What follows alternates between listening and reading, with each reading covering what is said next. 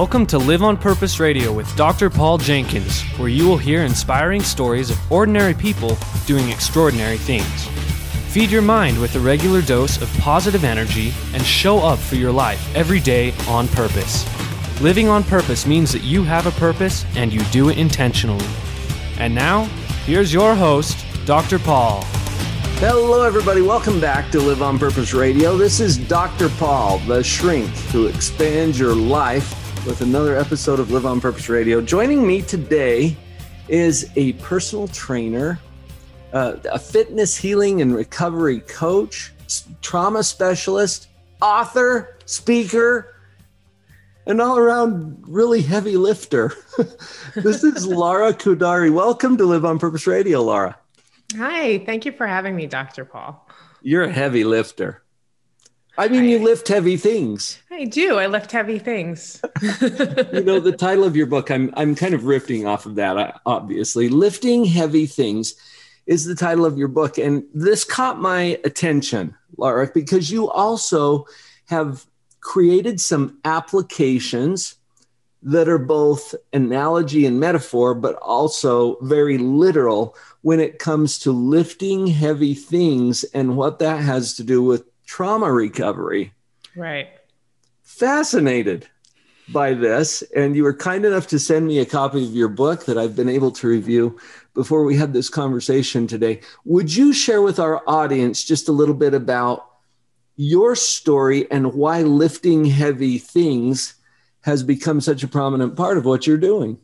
Yeah, absolutely. Um, you know, so like you said, I am a personal trainer and a strength coach and a trauma practitioner. Um, and I blend all of that together. But I, you know, I'm not uh, your typical trainer. Mm-hmm. I didn't um, naturally gravitate towards this. I wasn't an athlete uh, in high school or anything like that. I really didn't want to have anything to do with the gym or my body, but I had a bad back. Um, uh. And so I actually started strength training seven years after the doctor told me to. I walked around with a lot of pain for seven years. And um, at 27, and I realized like uh, that it was uh, okay. I, I, liked it enough to show up and do it because I wasn't in pain. Um, and it took many years, but I eventually really fell in love with it.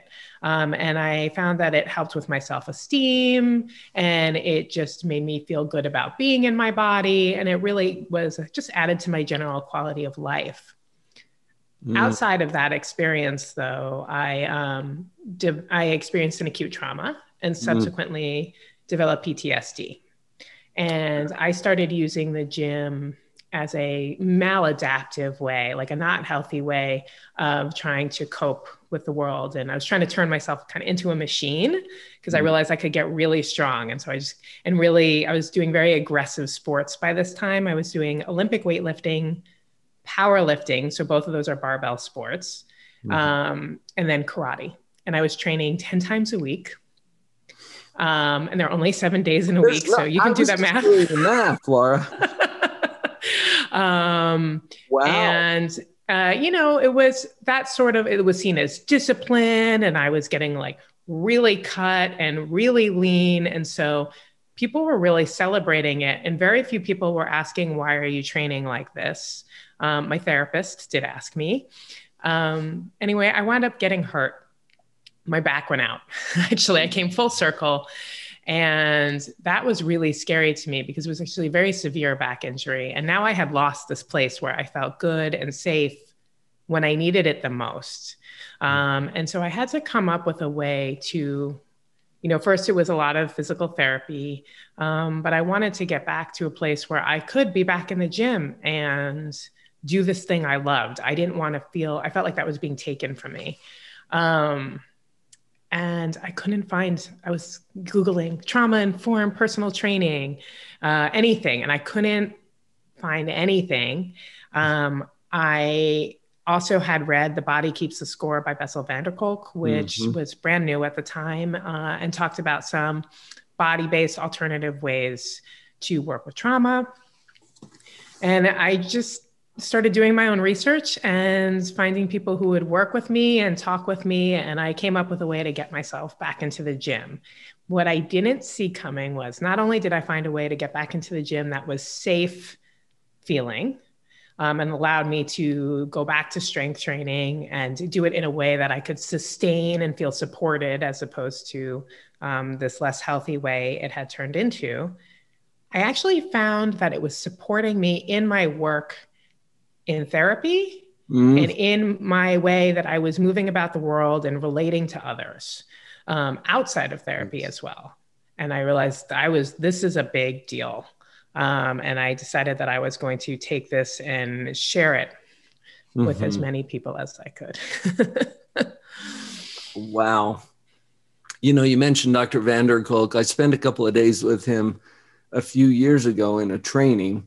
Mm around trauma and trauma recovery. And it really got me thinking about this connection that we have. And we exist in our bodies. Mm-hmm. We're like in here, right? And sometimes we don't tune in. In fact, I noticed this throughout your book as you pause and invite us as the readers to to check in with our body and to see where we are with that because sometimes our body is trying to tell us something and we ignore it or we blow by it or we uh, we don't tune in or check in as you said in your book. I think there's some real value there.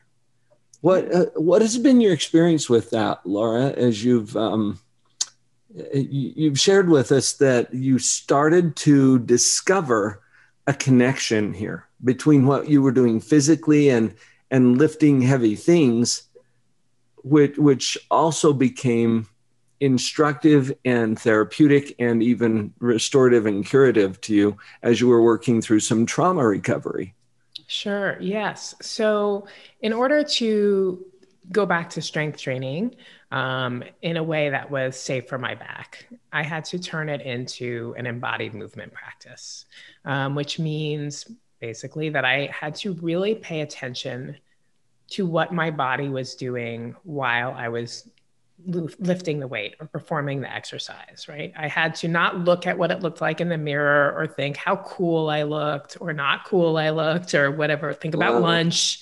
I had to really pay attention to what muscles were moving through the movement and how they were doing it. Um, that was the only way I was going to be able to get back to training. I had been training all that time and kind of going in and out. I, I moved well because I did know how to pay attention to the movements. But when it became this more compulsive thing, it wasn't about being in my body. It was about turning into a machine, which we're not. We're, we're people.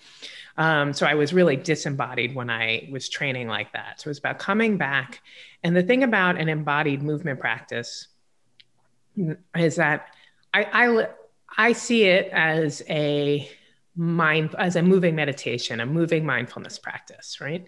In a mindfulness practice, which you know, with popularity of apps and things like that, we know maybe you focus on your breath when you're doing a seated mindfulness practice. And the object of your focus is your breath.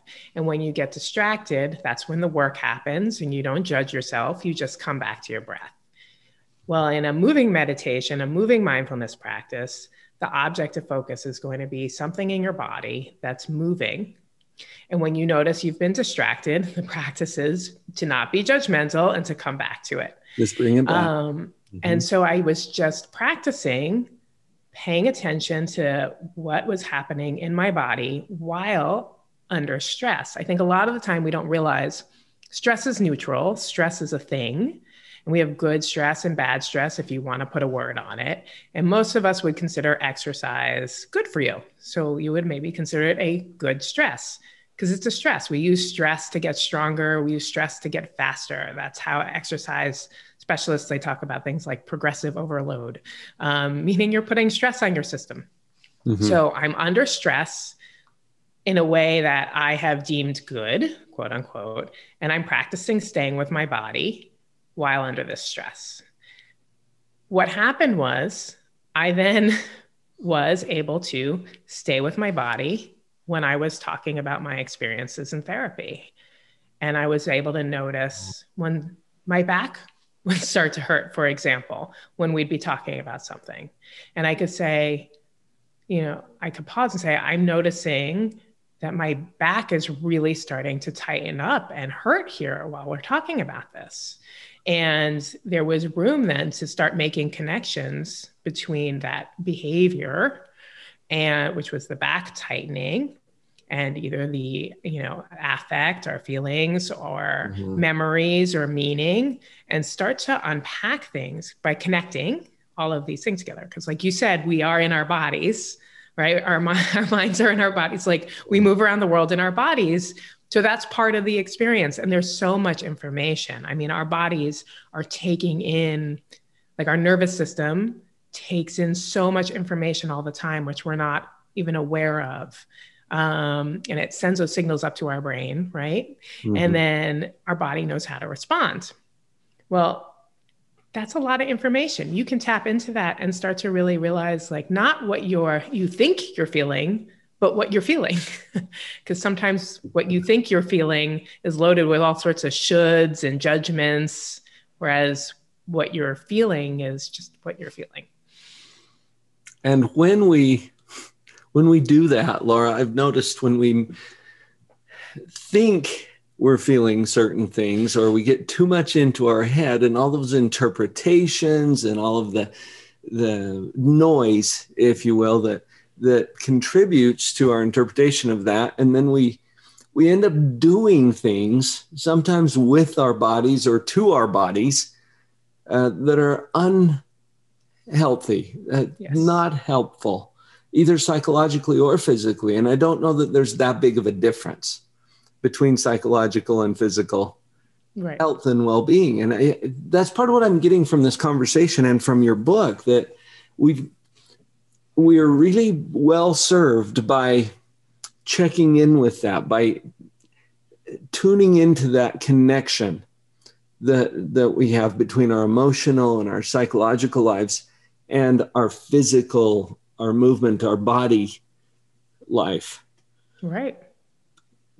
You've got some practices. Now, I, I was just thinking also, gosh, we should probably do a disclaimer here because I don't think it's a good idea for uh, all of us who are listening here today yes. to run out to the gym and grab the heaviest dumbbells no. we can find.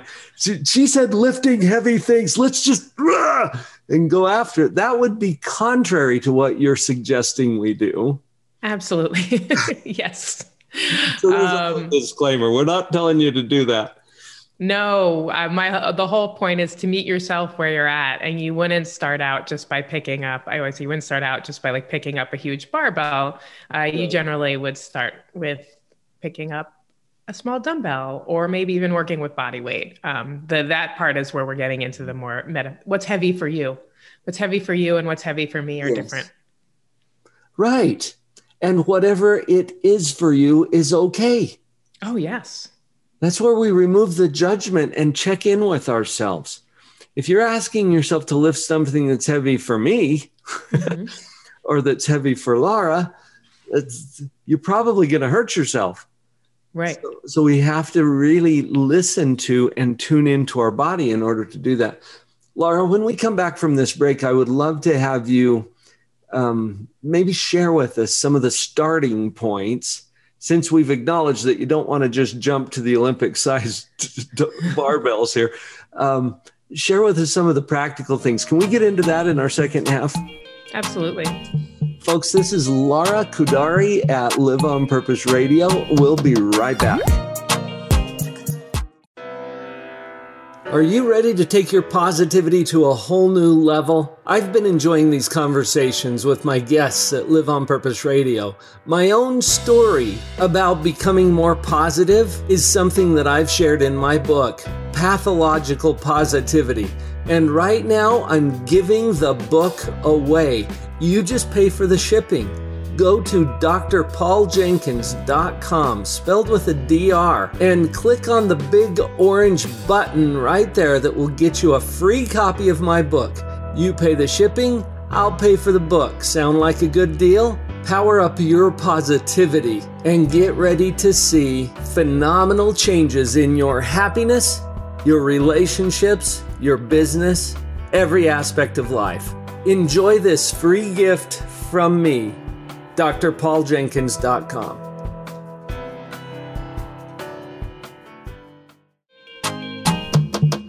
And we're back. Lara Khoudari today at Live on Purpose Radio. I'm enjoying this conversation, Lara, because you have taken something that is very visual, very physical, very seeable, and related it to something that's a little more slippery, a little more ethereal, a little, mm. a, a, little more um, hidden, I think. And that that's the way that we deal with trauma. But it's our body, as you said earlier that we interface with the world through. And, and that's true on a lot of different levels that we may not even be aware of. As, as we got into the break, uh, we were talking a little bit about okay, don't just run to the gym and start grabbing the biggest barbell that you can find that wouldn't be wise. And I overemphasize that because obviously you're going to hurt yourself if you do that. But there's some preparatory work that you recommend that people do. Where would you encourage us to start if this is really resonating with us? Where would you encourage us to start? How do we do it?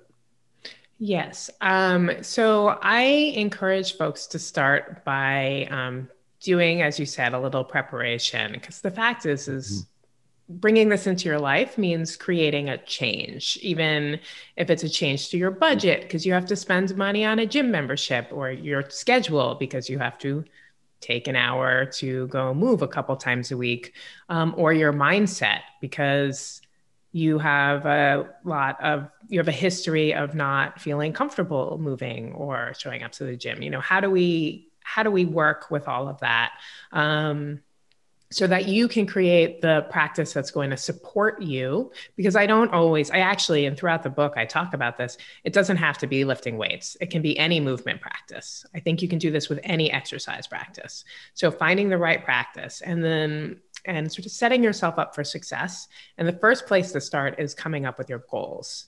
Um, and you know figuring out what are the reasons why you want to move. And it can be very and it can be all of the reasons right? What it, they can be very practical. I need to carry more groceries home. I want to be able to get up off the floor with my grandkid. I want to ride bikes with my spouse. You know these are all really everyday things that some people want to do.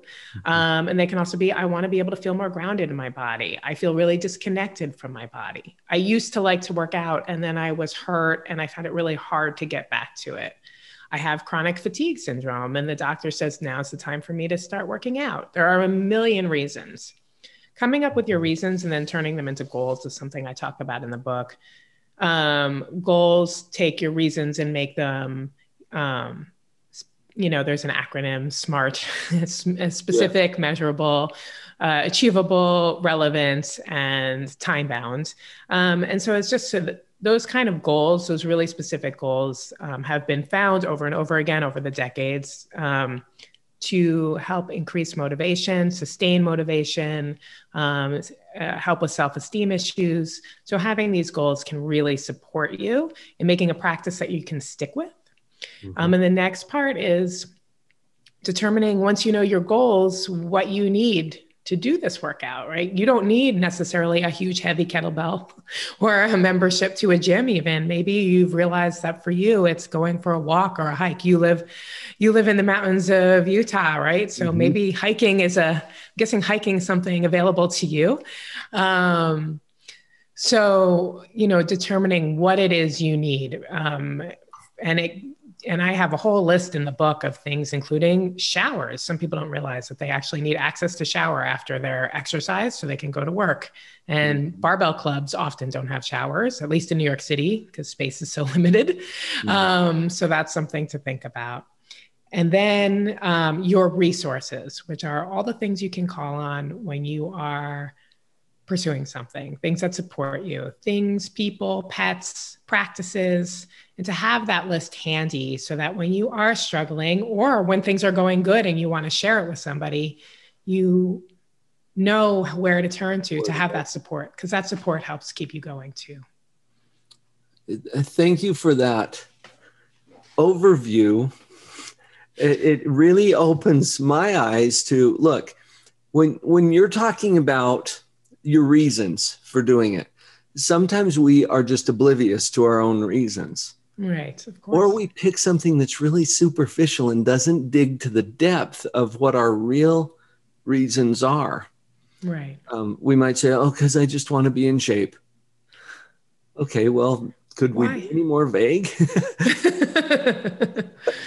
right. But when you mentioned, for example, the grandkids, um, I, I, thought about my grandkids mm-hmm. and how I want to be that grandfather that can go on a hike up through the mountains with my with my grandkids. They can get down on the floor and wrestle around with them instead right. of grabbing my back and saying, "Oh, I'm too old."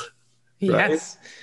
Um, and that's digging a little deeper than maybe we're used to doing. Uh, I just wanted to add my two cents to that. That hey, folks, we're probably going to have to do a little more work than we wanted to. Right. In the preparation, but not as much as we fear. Mm-hmm. And getting clear about that why will help us to sustain all of the hard hows that are yes. coming. But the payoffs are worth it. Right. You know, when I started, like I said, I started, I did not want to go to the gym, but uh, my why was I don't want to be in pain more than I don't want to go to the gym. And so, mm. you know, hmm. the, every time my session would come around after work, I'd be like, oh, okay. because I knew that maybe I didn't want to go to the gym, but I knew that even more, I didn't want to be in pain anymore.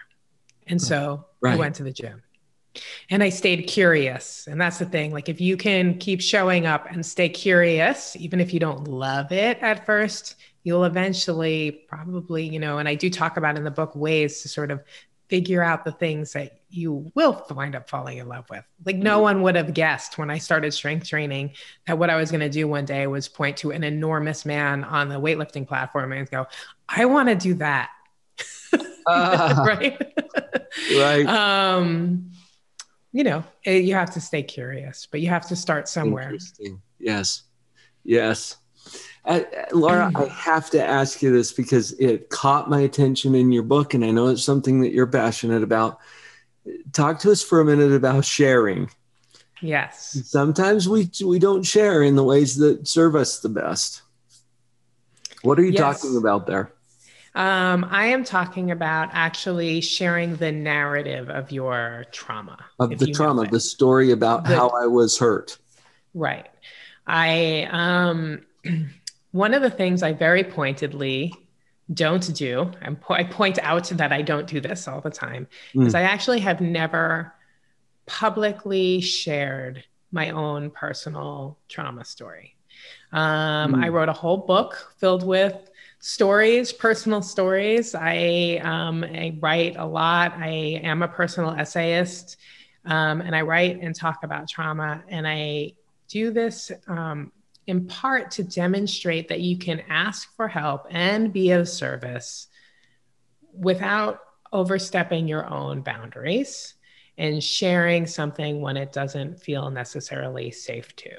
Mm. It is important mm. when you've experienced a trauma to share, to confide in somebody safe and get that response back. Right? Yes. Somebody who's going to meet you where you're at and not judge you and be supportive. Um, but you know, we don't always know. It's when you start sharing your story very publicly or putting it on social media, even if not, maybe great, you share, you know, me too, everybody started sharing. And mm-hmm hopefully you were met you know if you shared like that with support but it could have even felt really bad when you put it out there and kind of never felt great that you did like your body actually didn't feel good um, mm. um, that's a sign that you overstepped your boundary And I think it's really important as we have this culture of really sharing a lot, especially on social media. And um, there seems to be a real market, always has been, for the human pain story. Uh, yeah. Not to share it unless you feel ready. Uh, in the book, I talk about different questions to ask yourself and different ways to tune in and notice like, is this safe? Is this going to serve me? And also, is it going to serve other people? When you share an unprocessed trauma story, the person who's receiving it, if they're not prepared for that, it can be hard for them as well. Which is an excellent point, And I've noticed this in some of the shall we call it oversharing perhaps where or or unprepared or unintentional sharing? Because i agree that there are times when it is fully appropriate to share in a way that that serves all parties. Right. Um, you said unprocessed uh, as as you were talking about that sometimes uh, we might have a tendency to go to social media and overshare in an attempt to heal or process our own mm-hmm. trauma. That's probably not the best use of that platform. Right. The, there may be some work you get to do before that to get yourself to a point where the sharing could be for a very clear purpose or intention uh, that serves all parties involved. Um, and obviously, we can't dictate what that looks like for every individual. But I think what we're getting here today uh, from from your sharing, Laura, is there's some preparatory work to be done. We yes. get to check in with ourselves and yeah. our our own stress and trauma and boundaries and everything that contributes to that, and then take a very planful approach toward toward that healing and recovery journey. Absolutely. I, you know, as you were saying, it's like, oh my gosh, it's a parallel to starting the practice. You you have to really look at your reasons. You have to, to you know, really prepare and you need to be resourced. You need to be very well resourced to right. do that. Um, so there you go. You drew that parallel. Thank you. Laura, there's so many parallels, and you've done it beautifully in your book. Also, uh, again, let's go back to the book for a moment. Lifting heavy things and again, folks, that is by Laura Khoudari, K H O U D A R I. And you can find this book wherever you find your books. Yes. in our online digital world. It used to, when I started the podcast, Laura, it was always, where can people find your book? And nowadays, everybody just says Amazon. go to my website, look it up, you'll find it. Laura, you've also got a website and some other resources that are available for our listeners, how can how can they tune into those resources with you? Yes, um, if you go to my website, uh, which is my name, Laura Khoudari, uh, K H O U D A R I dot com. Um, I have uh, I have links to everything, links to the book. You can sign up for my yes. newsletter, and I also do um, provide. Uh, down free downloadable resources. Uh, I've been working on uh, workbooks to go uh, with that exercise I was just talking about. You know, setting up your yes. goals, um, and so I want to make that available to all of your listeners. And uh, I am also, even though we were talking about social media, I am on social media. I'm very findable. Again, it's just my name on Instagram and on Twitter.